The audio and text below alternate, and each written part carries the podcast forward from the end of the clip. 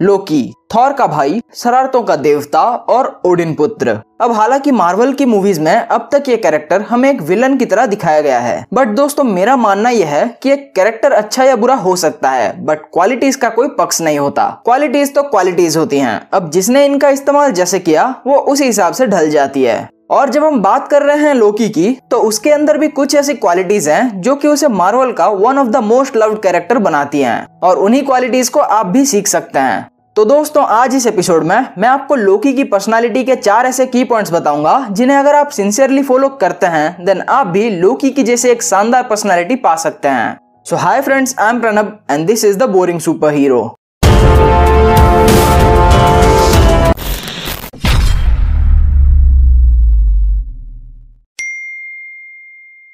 दोस्तों लोकी के जैसी पर्सनालिटी पाने के लिए जो पहली चीज़ आपको करनी चाहिए, वो है अपने चेहरे पर एक स्वीट सिंपल स्माइल रखना।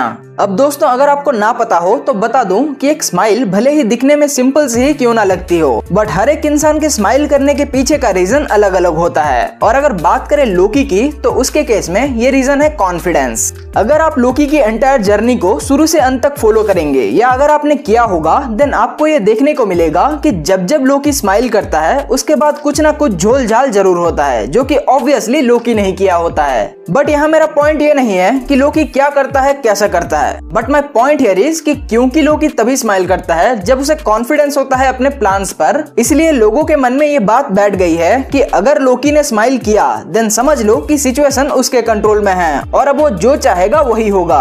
दोस्तों, आपको भी कुछ ऐसा ही करना है। वजह चौबीसों घंटे सबको अपना दान दिखाने के, आपको भी अपने स्माइल को एक मीनिंग एक डेफिनेशन देना होगा, जिससे कि वो दूसरों को एक सब कॉन्सियस सिग्नल भेज सके कि अगर ये बंदा अभी स्माइल कर रहा है देन इसका मतलब है कि जो कुछ भी हो रहा है या जो कुछ भी होने वाला है, उस पर इसे फुल कॉन्फिडेंस है कि ये उस सिचुएशन को इजिली टैकल कर सकता है जस्ट लाइक एन अल्फ़ा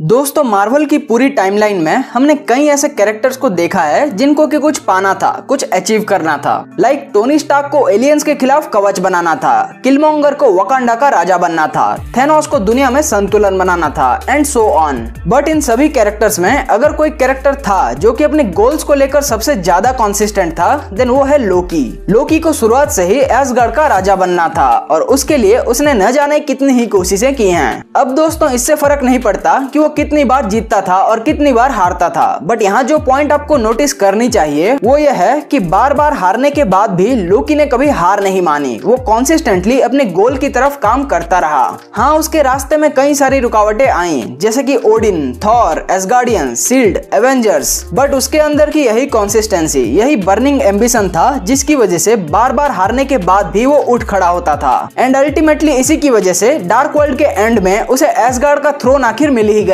दोस्तों लोकी जैसी पर्सनालिटी पाने के लिए जो दूसरी चीज़ आपको अपने अंदर डेवलप करनी पड़ेगी, वो है कॉन्सिस्टेंसी टुवर्ड्स योर गोल्स चाहे ये जमाना आपको कितना ही गिराने की कोशिश क्यों ना करें बट आपको अपनी पर्सनालिटी को ऐसा बनाना है कि आप बार बार उठ खड़े हो सकें और जमाने को एक बराबरी की टक्कर दे सकें।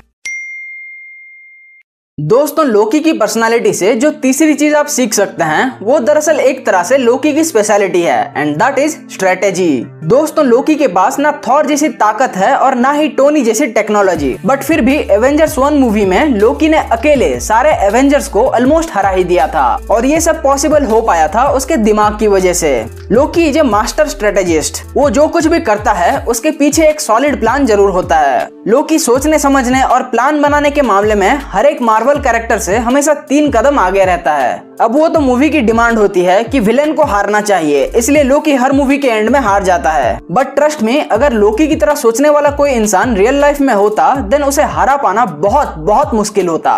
इसको ऐसे समझिए कि अगर थॉर एसगार्ड का अकबर है देन लोकी वहाँ का बिरबल है। उसका ब्रेन ही उसकी सुपर पावर है। दोस्तों, हमारी लाइफ में प्लानिंग का बहुत बड़ा रोल होता है। चाहे आप कोई भी काम कर रहे हो। बट अगर आपने उसके लिए प्रॉपर प्लानिंग नहीं करी है then the chances are high कि आप उस काम में फेल हो जाएँगे।